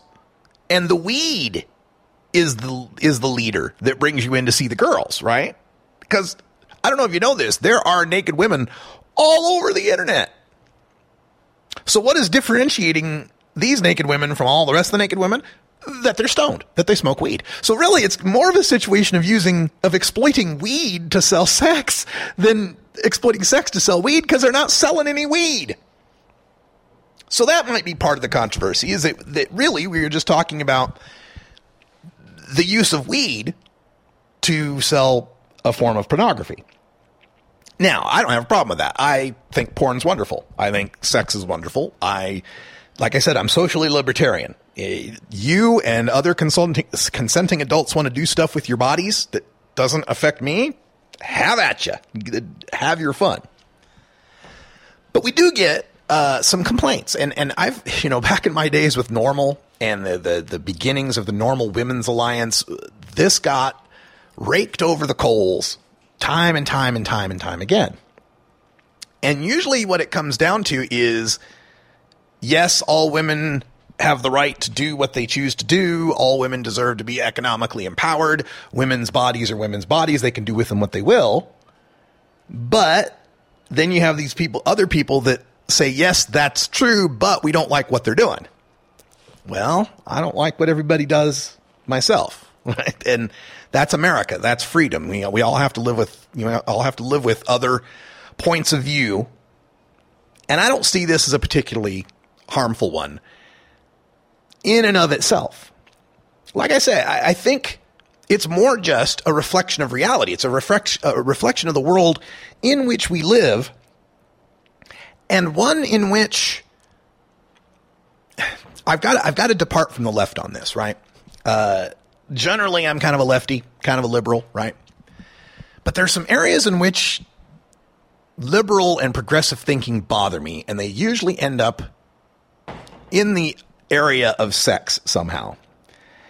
Because while I believe all people deserve equality under the law, equal opportunity, to be treated equally in service and government and all of that, we are not equal. Men and women are different. We are functionally different. We are intellectually different. Our brains are wired differently. Men's brains and sexual responses are hardwired to appreciate the visual. There's an old saying: the only thing better than one naked wo- uh, than a naked woman is a different naked woman. we don't get the same sort of uh, uh, effect with women. Now, yeah, there's the you know the uh, Thunder from Down Under, the Magic Mike XXL, you know, super hot guys that women find attractive, but it's not at the same level or in the same way. For women, I think looking at hot men is more like an aesthetic and appreciation. For men, looking at hot women, it's more like quenching a thirst. Okay, it's it's like deeply ingrained in there. And again, this is in the gender binary. I, I don't even have the time to go through all the possible uh, alphabet combinations of sexualities out there. I'm just talking very generically, very man, woman, heterosexual at this point. So it, it bothers me sometimes when the elements on the left in our society come off as prudish and anti-sex and slut shaming and that we shouldn't that, that w- women are being objectified. They're being objectified. Well they're not being forced right? These girls that are uh, appearing on stoned girls no one's forcing them to. And they're being compensated, I assume, for doing such a thing, or they're getting a benefit out of doing such a thing. Everybody's got their free will to be able to do what they wish to do, so long as they don't harm others. So it's always a, uh, it's always a tough discussion when this stuff comes up, you know, this this situation. But I always err, I always err on the side of letting the freak flag fly. And if somebody's doing something that bothers you, you don't have to be engaged with it. Nobody's forcing you to go to stonedgirls.com, right? So that's where that's where those discussions become uh, problematic for me. All right, well let's get into let's get into some other topics because we've been talking politics this past couple of weeks with conventions and everything. And last night on CNN, Anderson Cooper hosted a libertarian town hall with Governor Gary Johnson and Governor Bill Weld. And uh, Johnson was the former governor of New Mexico. Weld is the former governor of Massachusetts. So it's an interesting combo, and you got two popular two term red state governors from the 90s who governed blue states and dealt with Democratic majorities. So, from the perspective of looking at our gridlocked uh, Congress and, and Washington, D.C., could be a pretty potent combination. But as I watched this town hall last night, there was a few things that stuck in my mind. The first thing was that the ticket is backwards. This ticket should be Weld Johnson, not Johnson Weld. Now, all due respect to Gary Johnson, I've been on stage with him five, six times, talked to him personally. Great guy. Love his stand on a lot of issues. But he's a little dopey. He comes off on TV. He's not the best, most telegenic guy with the most serious gravitas. You know what I'm saying? His facial expressions and the way he talks, and, and it just comes off a little dopey. Weld, on the other hand, every time he got a question that he got a chance to talk about, sounded presidential as hell. That guy, he should be on the top of the ticket. If if the libertarians are really wanting to to place their bets on we get into the debates and then from the debates we get the national stage and, and win the election. They should have Weld at the top of the ticket so he can do the three presidential debates and leave Gary Johnson for the one vice presidential debate because Weld did far better. One particular example that really stuck out to me last night. Now, before I get to it, let me let me give Gary Johnson some kudos on one of the one of his answers. He was asked directly about the Black Lives Matter movement and gave probably the best answer of the year from a white male politician. And that was, they asked, you know, how has the Black Lives Matter movement affected you? And he said, it showed that I got my head in the sand. I've had my head in the sand. That was a very, very good moment for uh, uh, Gary Johnson right there. To be humble, to admit that, you know, privilege shields us from seeing certain things, certain realities. Great answer. So now that I got the praise out of the way, let me get to the criticism. Because Gary Johnson got this question from, I, I don't, must have been Christine Tatum's best friend or something. Some reefer mad woman, some brunette woman in the audience, totally reefer mad, talking about how she's from Colorado and there's been deaths from weed and we're not talking about CBD oil with low THC. Today's marijuana is up to 90% THC. It's different than the weed you smoked back in the day. So I heard that question, right? And I'm sitting there watching debate going, oh my God, here, here we go. This one's right in Gary Johnson's wheelhouse. He's the ex CEO of a medical marijuana company. He's been on the marijuana tip for how long? He's going to knock it out of the park, right? No. No, he flubbed it. He he flubbed the marijuana. He did not at all address the idiocy of because she kept asking, and and uh, Anderson Cooper kept trying to bring him back to it because she asked, "Would you support potency limits?"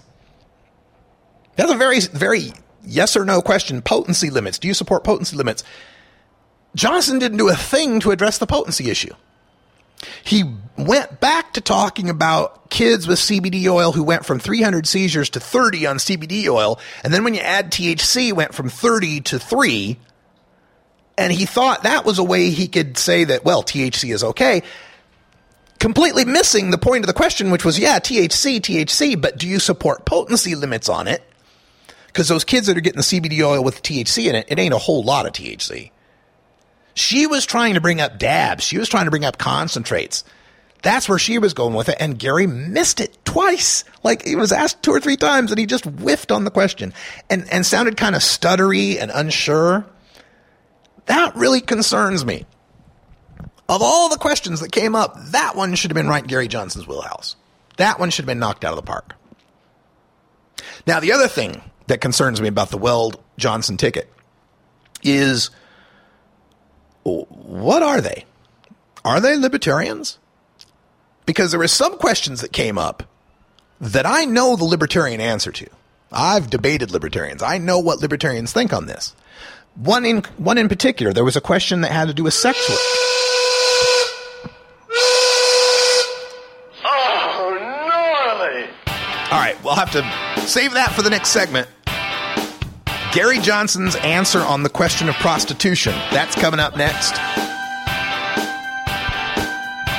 We'll also talk a little bit more about the Libertarians' prospects and what's happening with the Green Party. Looks like they're going to get a town hall in two weeks. It's 420 here in beautiful legal Potland. Time for a union mandated safety break. Be right back.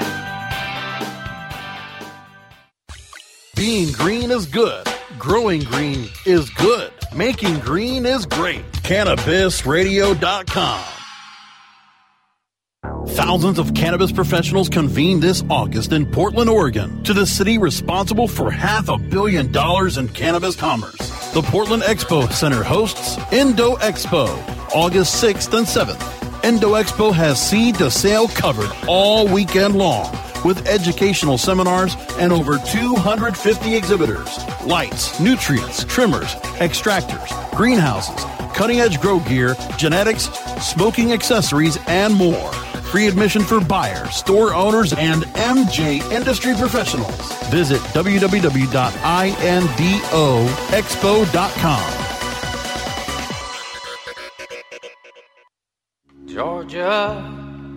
Hi, this is Willie Nelson. Alcohol prohibition didn't work in the 1920s, and marijuana prohibition isn't working today. It's time we stopped arresting responsible marijuana smokers. It's the fair thing to do.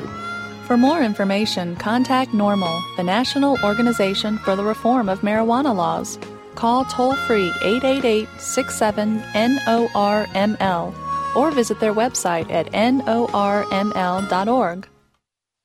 This is the Russ Belville Show on CannabisRadio.com. At Herbie's Cannabis Seeds, we pride ourselves on bringing you the best quality seeds from the world's most respected cannabis seed producers, all at the lowest online prices. You can find Herbie's seeds at herbiesheadshop.com. All cannabis seeds are sold as souvenirs and as a means of preserving cannabis genetics. Herbie Seeds in no way intends to condone, promote, or incite the use of illegal or controlled substances. We strongly urge all prospective customers to check their national laws prior to placing an order. Herbie's Seeds at herbiesheadshop.com. Proud sponsors of the Russ Belville Show and 420 Radio.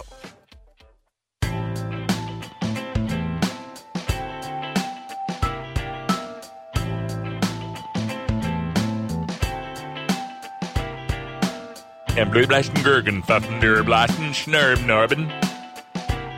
You're tuned into the Russ Belville Show, the voice of the marijuana nation, only on CannabisRadio.com. All right, welcome back, everybody. 23 after the hour. We're continuing our discussion of the Libertarian Town Hall last night. And, and mostly because there's there are uh, a significant amount of cannabis consumers, people in our in our movement here, who are big Gary Johnson fans, big libertarians. Libertarians have always been there in the uh, the fight for legalizing marijuana. And there are a lot of uh, a lot of Gary Johnson's fans who are salivating at the prospects of this year's election because the two major parties have nominated the two least liked candidates by those parties in all of history. So there is an opening here for the libertarians like there never has been before. So the interesting part to me is watching how much Weldon Johnson will compromise on true libertarianism in their effort to try to appeal to as wide an electorate as possible. They're trying to simultaneously pull over the the Bernie Sanders supporters who are very far left and woo over some of the disaffected Republicans who are never Trump, who are kind of center right.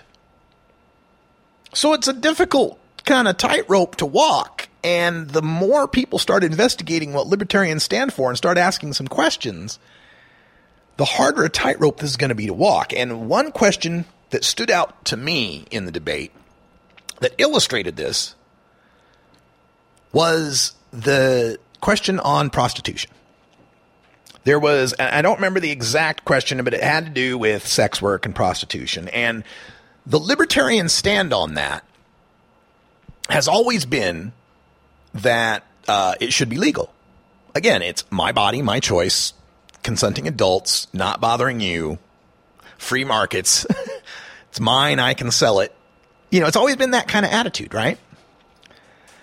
So on the prostitution question, when it came to Gary Johnson, he kind of gave this mixed up answer about how it should be up to the states. That the state of Nevada, for example, has legalized prostitution and has had it for a long time. Everywhere except Clark and Washoe counties. You can't get it in the big cities of Reno or Las Vegas, but elsewhere in Nevada, prostitution's legal.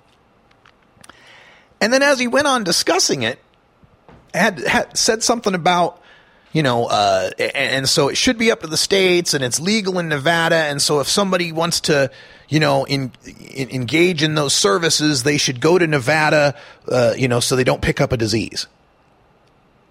and I'm thinking, right, like some guy in Trenton, New Jersey, who wants a prostitute should catch a flight, fly all the way to Vegas or fly all the way to Nevada, and then then from Vegas or Reno, whichever airport he lands in, then get a rental car and drive far enough out to get to the Bunny Ranch or wherever the place he wants to go.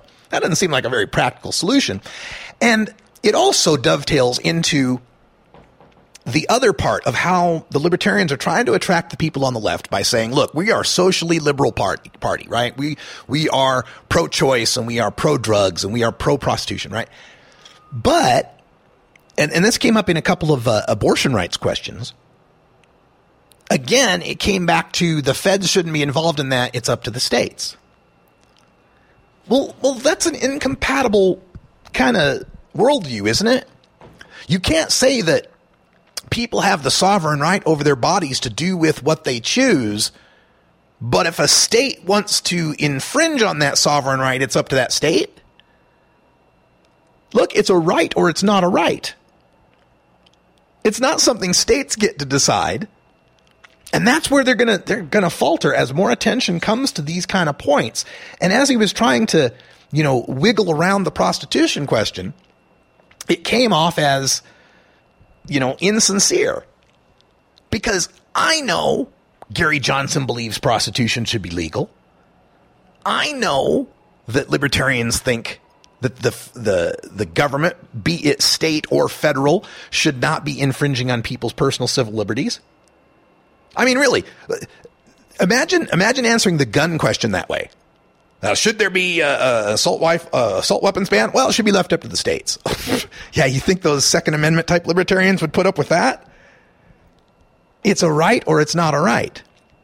But I feel I feel when I was watching that that Johnson and Weld were purposefully trying to not say what the party really believes because they know that would tip them too far to the left and lose them those votes on the right they're trying to get from the never Trumpers.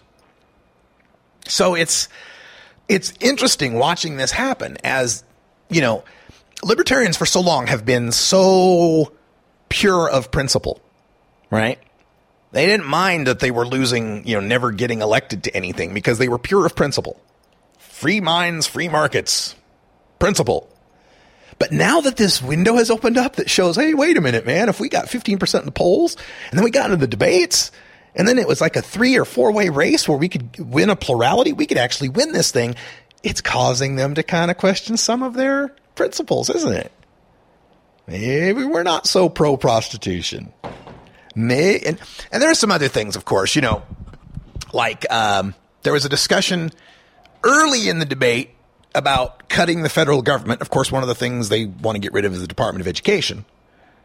But then another thing farther in the debate about how we need to educate all the kids and we can't let the kids fall behind. Well, well how are we going to do that if education's run on a state by state basis? You know, we're going to let Mississippi teach the kids that Jesus walked with dinosaurs and the earth was created in six days and that there is no such thing as evolution. That's what happens when we leave education up to the states. So, so it's going to be fun watching Weldon Johnson try to keep the libertarian base and simultaneously reach left and reach right to try to get voters. Going to be interesting. And it's going to get more interesting as Jill Stein gets more attention. Jill Stein's going to get this Green Party uh, uh, town hall in a couple weeks. And what's going to happen there is the extreme far left, the most diehard Bernie or Buster types, are going to gravitate toward that Green Party. And that's going to cost some of the votes that Johnson and Weld will be trying to get from the left. It's kind of ironic that all these years when we've talked about a third party spoiler like a Ralph Nader or a, or a John Anderson or Ross Perot, these third party spoilers, and, and the idea being that the third party siphons away votes from the first party so the second party can win, right?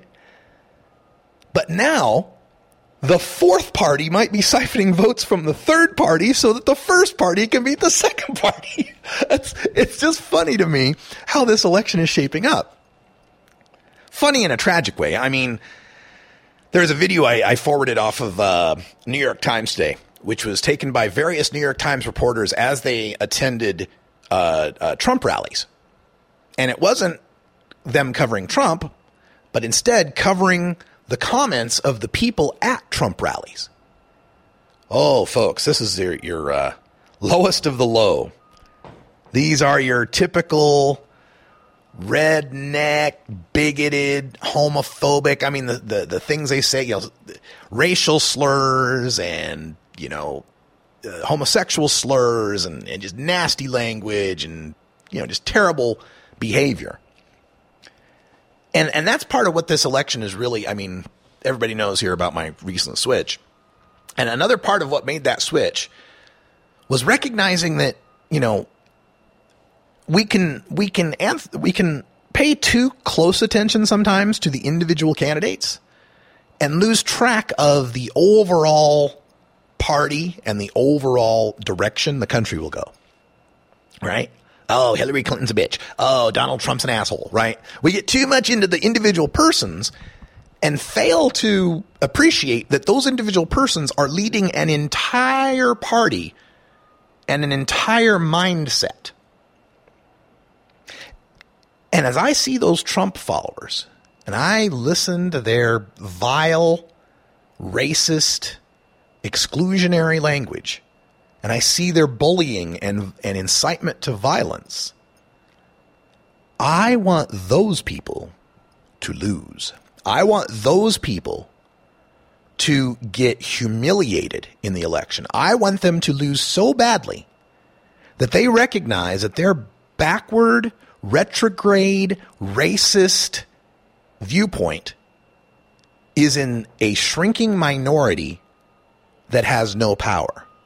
That's what I want them to feel the day after the election. I want them to look up at the electoral college where they, they lost, you know, 350 to 120 or whatever the hell it ends up being. I want there to be such a landslide that all those Trump racist, bigoted, homophobic, sexist, misogynist Trump followers realize they are the silent minority, that they are the dinosaurs, they are the old school, and they have no place at the table in our political discussions. So, if I had my druthers, I'd rather see Hillary Clinton win 65 35 in the popular vote I'd love to see a 30 point gap an absolute landslide shellacking, a strong repudiation by the United States of America for anybody who thinks like Trump to ever think they have a chance. That's what needs to happen. But unfortunately, what's going to happen? What's going to happen is we're going to have a real close election. Hillary Clinton might win it like a, a 42 37. And then the rest of the vote split up between Johnson and Stein. And it'll be just like when Bill Clinton got elected with a 43% plurality when the, the political talking heads and the, and the political leaders were like, well, he doesn't have a mandate. He only got in with a plurality. Most people don't want him to be president. And so, how did he govern from that point on? Cautiously and to the center. And I fear the same thing's going to happen with Hillary. She's going to get elected with this, you know, 43, 40, you know, something, a non 50% win. And God forbid it's also close in the electoral college, right? And those Trumpers, they're going to say it was fixed. They're going to say it was it was rigged, it wasn't fair. They're going to think in 2020 that if they just do it the right way in 2020, get somebody just a little more polished, that they could pull it off. Man, I really wish we could just shut those guys down. Of course, who knows? The more scrutiny that is paid to the libertarians and the Greens, perhaps more people recognize that they haven't got their shit together and they vote for the Democrats. Who knows? It's going to be fun. We'll keep our eye on it. All right, folks, stay with us. We'll be back with more political talk here on Toker Talk Radio right after this.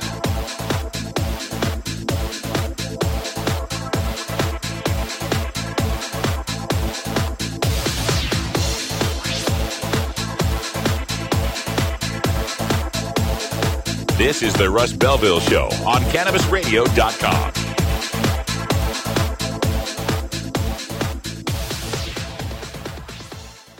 Cannabis use isn't the only thing growing. So are we. Grow with us. CannabisRadio.com.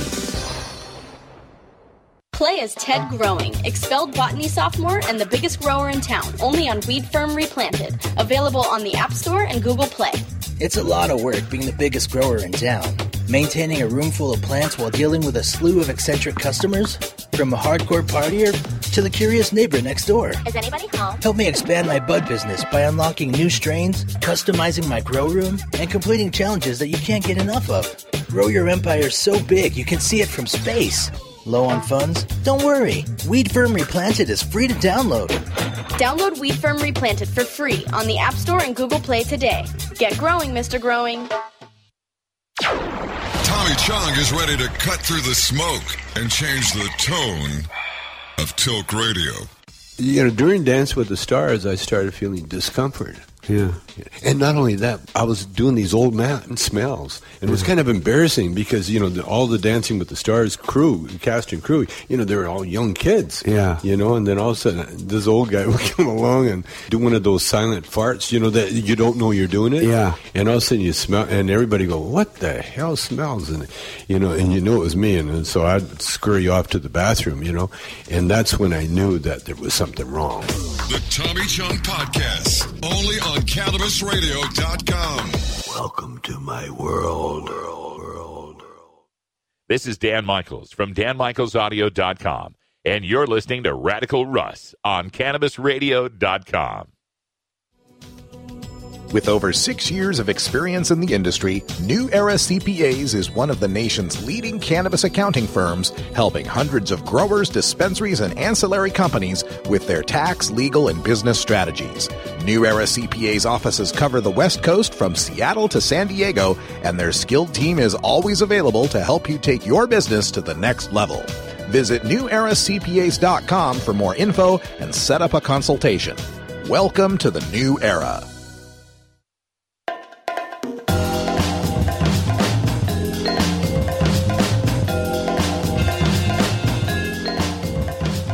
Remember, friends, there's more to life than marijuana. I just can't remember what it is. Why'd I come in here? You're tuned into the Russ Belville Show, the voice of the marijuana nation, only on CannabisRadio.com. Welcome back, everybody. 39 after the hour. Continuing our discussion of this interesting four way presidential election race going on.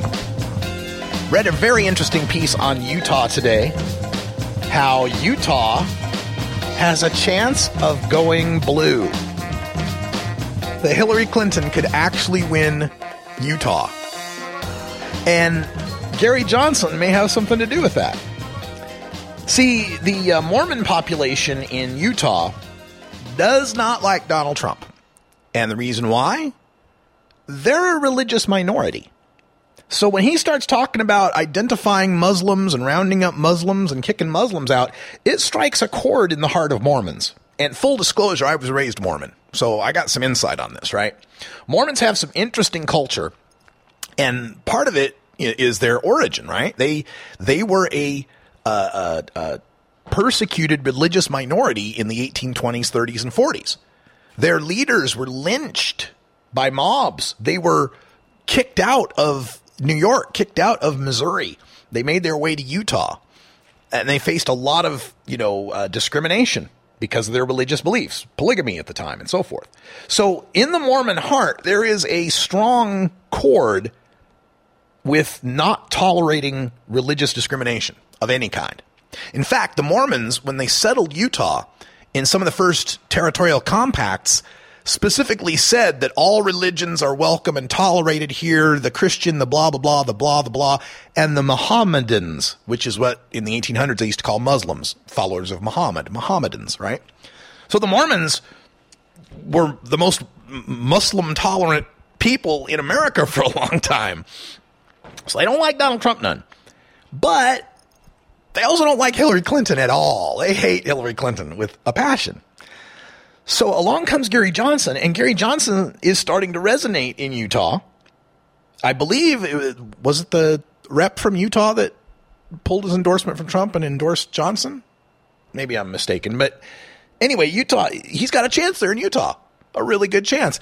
But the funny thing is, is that the Democratic voters in Utah, of which there are some, are going to stick with Hillary.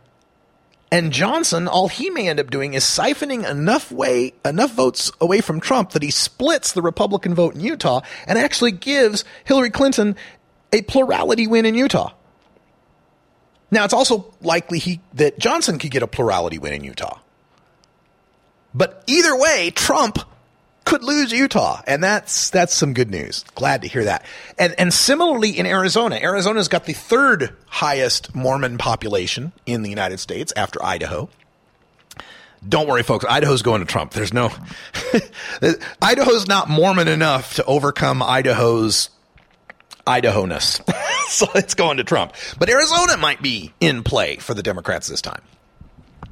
Now, looking at the um, the polling going on right now, because here's here's the path for the libertarians. And and you know, this past week or so, there's been a lot of hurt feelings and upset about me switching over to supporting Hillary Clinton and not being Bernie or bust. And I've you know, I've done as I do and I rail about it and I've pissed some people off and I I apologize if I've pissed you off. But I am just trying to, you know, have a show here, talk about things. Um but as I've been reflecting on that, I've thought, you know what, Russ, play devil's advocate here. Even though you're for Clinton, what you're really all about here is that Trump does not win. Trump cannot be my president. I will not accept Donald Trump as president of, of the country I love. Now, I believe the only way that doesn't happen is if Hillary Clinton wins. But I do have to be honest and say, hey, if Gary Johnson won, at least he wouldn't be Donald Trump, and I could I could live with that. In fact, he's really good on the marijuana issue. Not so good on some of the other issues I care about. He's pro TPP, by the way. Um, but I could live with a Gary Johnson, right? So it behooves me to be fair to my audience, even though I don't think it's a likely scenario. But to be fair to my audience, I should also start pointing out that there is a pathway for libertarian victory for the presidency. It's a narrow one, folks. It's it's like that Dumb and Dumber thing, uh, a one in a million chance. So you're saying there's a chance? It's one of those, but there is a pathway. Here's how it works. Last election, Mitt Romney, Barack Obama. Barack Obama won by 64 electoral votes. So let's start the map from there. Assume Clinton's going to take the states that Obama took, and assume that Trump is going to take the states that uh, Romney took. Okay, so we got to find a way to get Gary Johnson up to 270 electoral votes out of that. So the first step, and Gary Johnson, I was so happy that he made this point. Gary Johnson himself said, We have to make the debates. The debates are the Super Bowl. The debates will get 50 million viewers. If we're not in that game, we cannot win. Okay? Now, I know a lot of supporters of Gary Johnson out there. Your own guy is saying if he doesn't get in the debates, he can't win. So if he doesn't get in the debates, why you need to seriously reconsider your vote because even he thinks he can't win. But then again, some of you didn't reconsider your vote when Bernie Sanders said that he was going to endorse the person who could win. So I can picture a lot of people that are, will vote for Johnson anyway, even though Johnson says he can't win without the debates. But doggone it, I'm just not going to cast a vote for the evil. Anyway, so here's the path Gary Johnson has to make the debate. So he does. Let's say he does. To get in that debate, he needs to get 15% in five polls, five national polls, 15% in five polls. Now, I will concede that it's a fucked up standard that the Democrats and Republicans run the debates and they came up with an arbitrary 15% number and they do everything in their power to try to keep third parties out. I'll give you that. Doesn't change the situation any. Gary Johnson needs 15% to get in that debate. That's the way the rules are written. So let's take a look at the polls. Right now on real realclearpolitics.com, they've got the general election poll, the four-way polling, Trump, Clinton, Johnson, Stein. They've also got polling for three-way polls, Trump, Clinton, Johnson. Okay? So as we look at the Trump, Clinton, Johnson poll, since the conventions, at the convention time, Donald Trump and Hillary Clinton were tied at 40%. Gary Johnson was sitting at 7.8%. Since the conventions, Hillary Clinton has climbed up to 43%. Trump has fallen to 36%. Johnson's climbed up to just 8.6. From 7.8 to 8.6, a slight increase.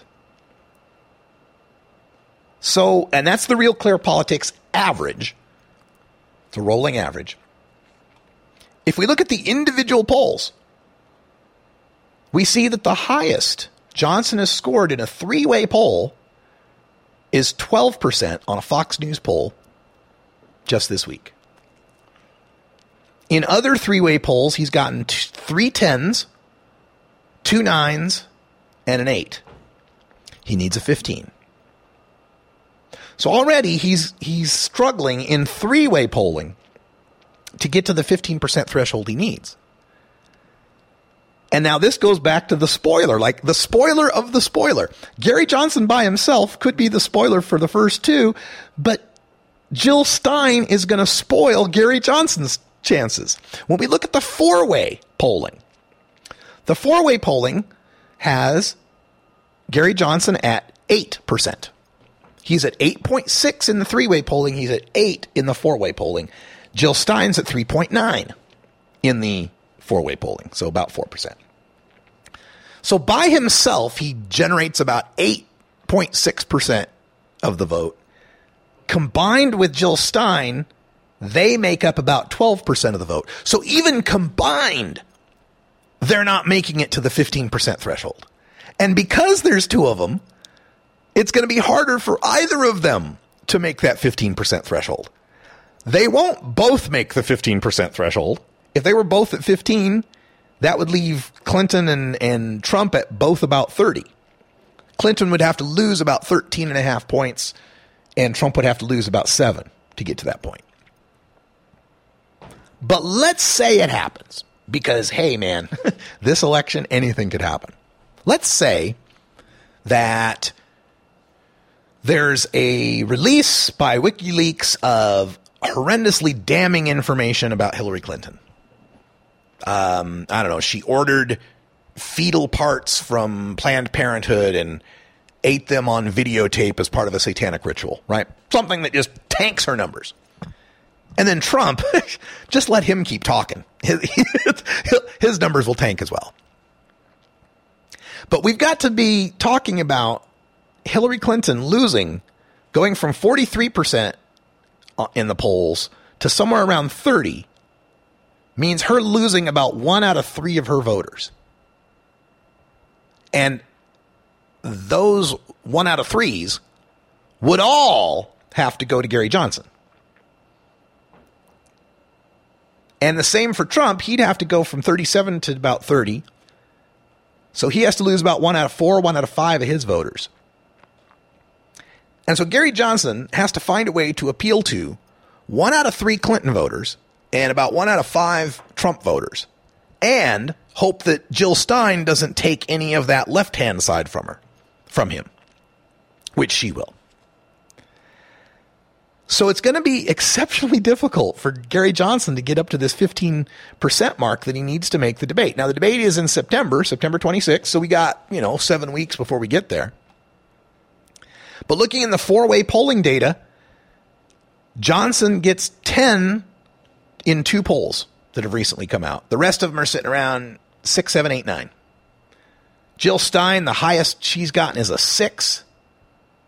This was in a McClatchy poll that had uh, Clinton 45, Trump 31, Johnson 10, Stein 6. So between the two of them, they've reached the 15% mark twice. In that poll, 10 plus 6, and in the NBC News Wall Street Journal poll where Johnson gets 10 and Stein gets 5. So between the two of them, they got 15. So how weird is it that Gary Johnson and Bill Weld have a spoiler to their spoiler. it's just, uh, but again, we're playing devil's advocate here. Let's let's pretend it happens. Let's pretend it happens.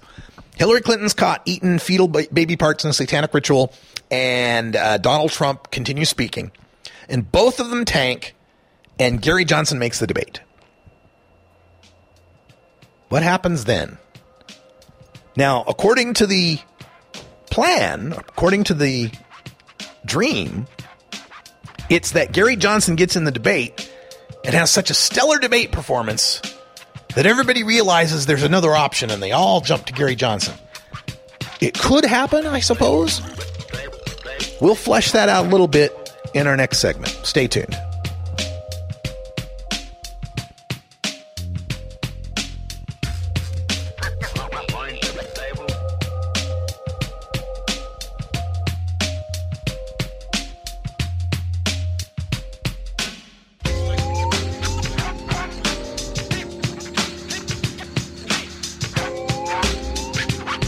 This is the Russ Belville Show on CannabisRadio.com.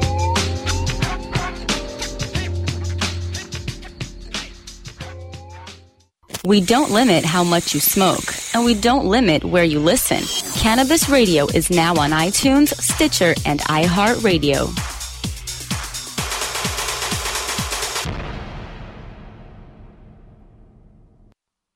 Oh, let the marijuana llama tell you something now about a game for your phone gonna make you say, wow! The game's about the game of growing cannabis for cash. Grow the seed, sell the bud, put the savings in the stash. Little by little, your empire grows large. Put the celebrities inside your entourage. You can choose to play with Snoop or me or Cheech and Chong. Cypress Hill, Willie Nelson, Wiz Khalifa with a bong. The name of the game is Hemp Inc., that's the point. Download and play while you light yourself a joint. The business of cannabis should be no crime. Hemp Inc. is even hot proved by the man who run high times. Oh yeah? Get it on Android and I and iOS today.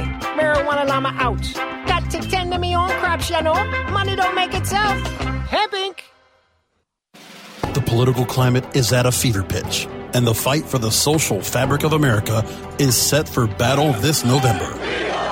Tuesday, November 8th, the cannabis liberation movement takes a huge step forward, and Cannabis Radio is here to chronicle this legendary moment. CannabisRadio.com and the Cannabis Radio News team will feature wall to wall live coverage of all the coast to coast voting of state amendments, ballots, propositions, and initiatives that will further progress the cannabis crusade.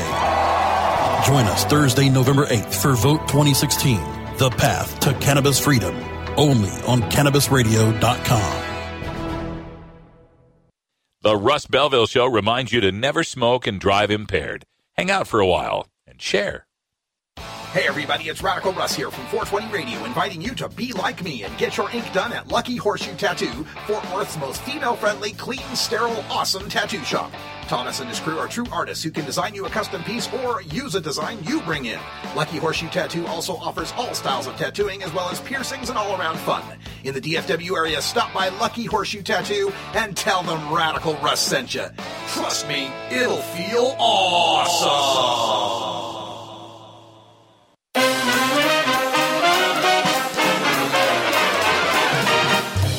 Warning hits taken on this show are larger than they appear. Do not try this at home. These people are professionals. or at least they pay me to say that. This is the Russ Belville Show on CannabisRadio.com. All right, welcome back, everyone. 55 after the hour, just a couple minutes before we close up shop here at the Russ Belville Show. And a quick reminder we'll be back on tomorrow, and uh, Stoner Jesus will be on tomorrow as well. Then Saturday and Sunday, we come to you from the Indo Expo in Portland, Oregon. I'm uh, just now getting all my all my uh, interview requests put in to the calendar. Uh, looks like we're going to have quite a few people to talk to. It's going to be a good time at the Indo Expo. And just to wind up the uh, the whole Gary Johnson thing, um, so if if he's able to get 15% in the polls, five of them, and if Green Party Jill Stein doesn't steal enough of the left side of the, his vote to get to 15%, and if he gets into the debate and does phenomenally well, and if he's able to convince enough of the voters in all of the states Mitt Romney won to dump Trump and pick him, and if he's then able to find another 64 electoral votes out of the states that Obama won and steal those from Hillary. If all that happens, then Gary Johnson can be president of the United States. So it's not impossible. There is a chance. There, how was that? That's all the time we got for today. Thanks for joining us. We'll talk to you again tomorrow and all this weekend. Next weekend, I'll be in Boise, Idaho for the Boise Hemp Fest. I'm speaking there. And then uh, the following weekend is the 25th anniversary of the Seattle Hemp Fest. I'll be speaking there as well. For everyone here at CannabisRadio.com, I'm Radical Russ. Thanks for joining us from beautiful, legal Potland, Oregon. And until next time, take care of each other, tokers.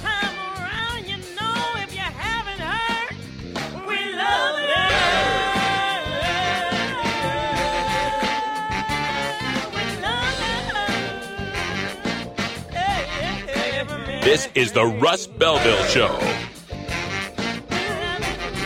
The Russ Belville Show is blogging and podcasting daily at radicalruss.com. you grow it, you dry it, you roll it, you smoke it. You take a seed, you plant it, you grow it, you dry it, you roll it, you smoke it. You take a seed, you plant it, you grow it, you dry it, you roll it, you smoke it, and it goes down